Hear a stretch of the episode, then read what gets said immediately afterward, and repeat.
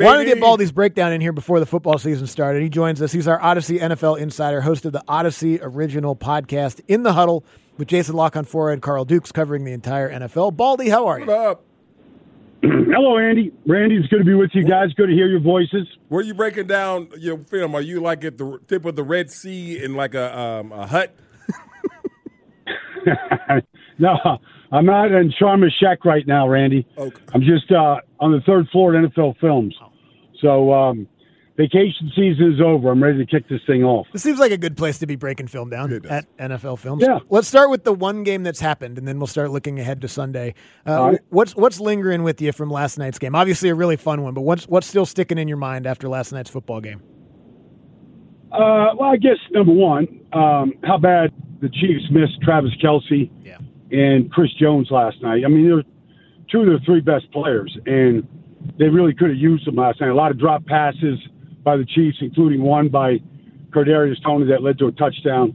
So I think they missed those two guys. But then to see uh, Aidan Hutchinson play, I mean, he was the best player on the field last night. He was he was tremendous. His effort, his skill, uh, you know, he's chasing Mahomes. He, they should have put out some kind of a, a restraining order on him last night, the way he was harassing Patrick Mahomes.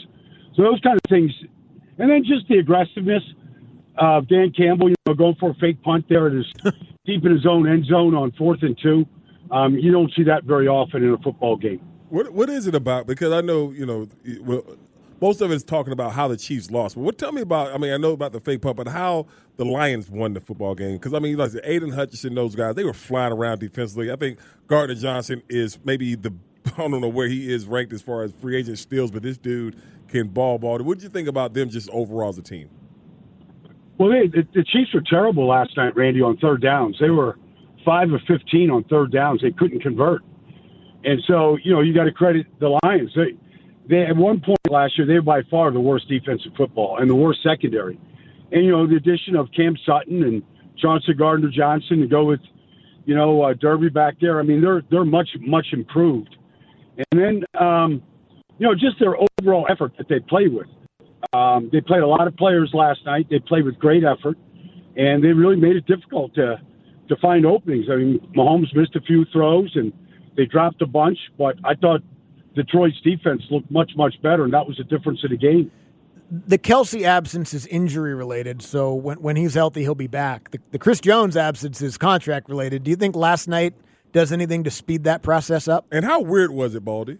how weird was it to you Him that he was there? there. Well, I mean, I don't, you know, I mean, he's, he wants to he wants to be a chief, so he still is cheering for his team. It's a business decision. You know, my business decision, I I I, wouldn't have been within 100 miles of that stadium. You know, just let the deal get done, and then we'll you know we'll go get back to business. I mean, he saw he saw five defensive tackles get paid Right. um, top dollar this off season. He's better than all of them.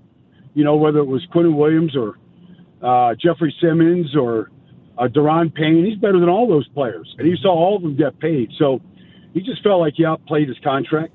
It's a little odd, you know, have him sit up there in the box and be stone faced like that. Uh, Stone Cold is a good player. He's a great player. He changes the way the game is played for Kansas City's defense. Baldy, coming into this weekend, obviously we're here in Atlanta. A lot of eh, expectations are, you know, because of the, the without signed free agents and all those different things for the Falcons.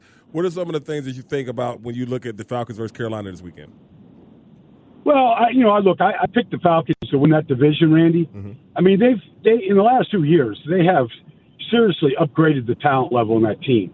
I mean, Drake London is a phenomenal talent. Bijan, Matt Bergeron, um, you know, adding Onyemata is is a very good player. Adding Jessie Bates. I mean, they've added a ton of really good talent to go with what they have, and so I just think the talent upgrades across the board at almost every single position group is significant. And, you know, you win with your talented players. Those are the ones that tip the balance of power every Sunday. And they'll be the difference in this game Sunday against the Carolina Panthers. What are you hoping to see from Desmond Ridder? Obviously, he's been the talking point throughout the entire offseason. The quarterback often is. What do you need to see from him on Sunday in his first start, week one for the Falcons? I think, you know, poise, poise number one, you know, no matter what happens. I mean, Uh, you know, you saw last night uh, uh, Aaron snap to Jared Goff, and he went and just did what he's supposed to do, recover it. You know, don't let Kansas City get on. Just play with poise, number one. Number two, he's got a ton of playmakers all around him, everywhere. Right. You know, whether he's handing the ball off or he's screening the ball out or, you know, hitting Drake London on a slant. Like, he's got talent everywhere. Be a good point guard. Play with poise and be a, a good point guard. Like, that would be a good starting point for Desmond. I think if he does that, uh, the playmakers around him should do a good job of moving the ball. What about the Panthers, the, the team that they're going to play this weekend? I mean, uh, we already saw DJ Chark is already out. I uh, came out a little while ago. I mean, I mean, it looked like they may have had some problems protecting Bryce Young. What about them coming in here to play the Falcons? Well, they did. Right? They had a lot of problems protecting him in the preseason, and you know it was mostly outside the right guard. Austin Corbett wasn't in there, but the other four starters were, and they didn't do a very good job of protecting Bryce. Now, when he was protected, he threw the ball really well. He threw the ball with touch and accuracy.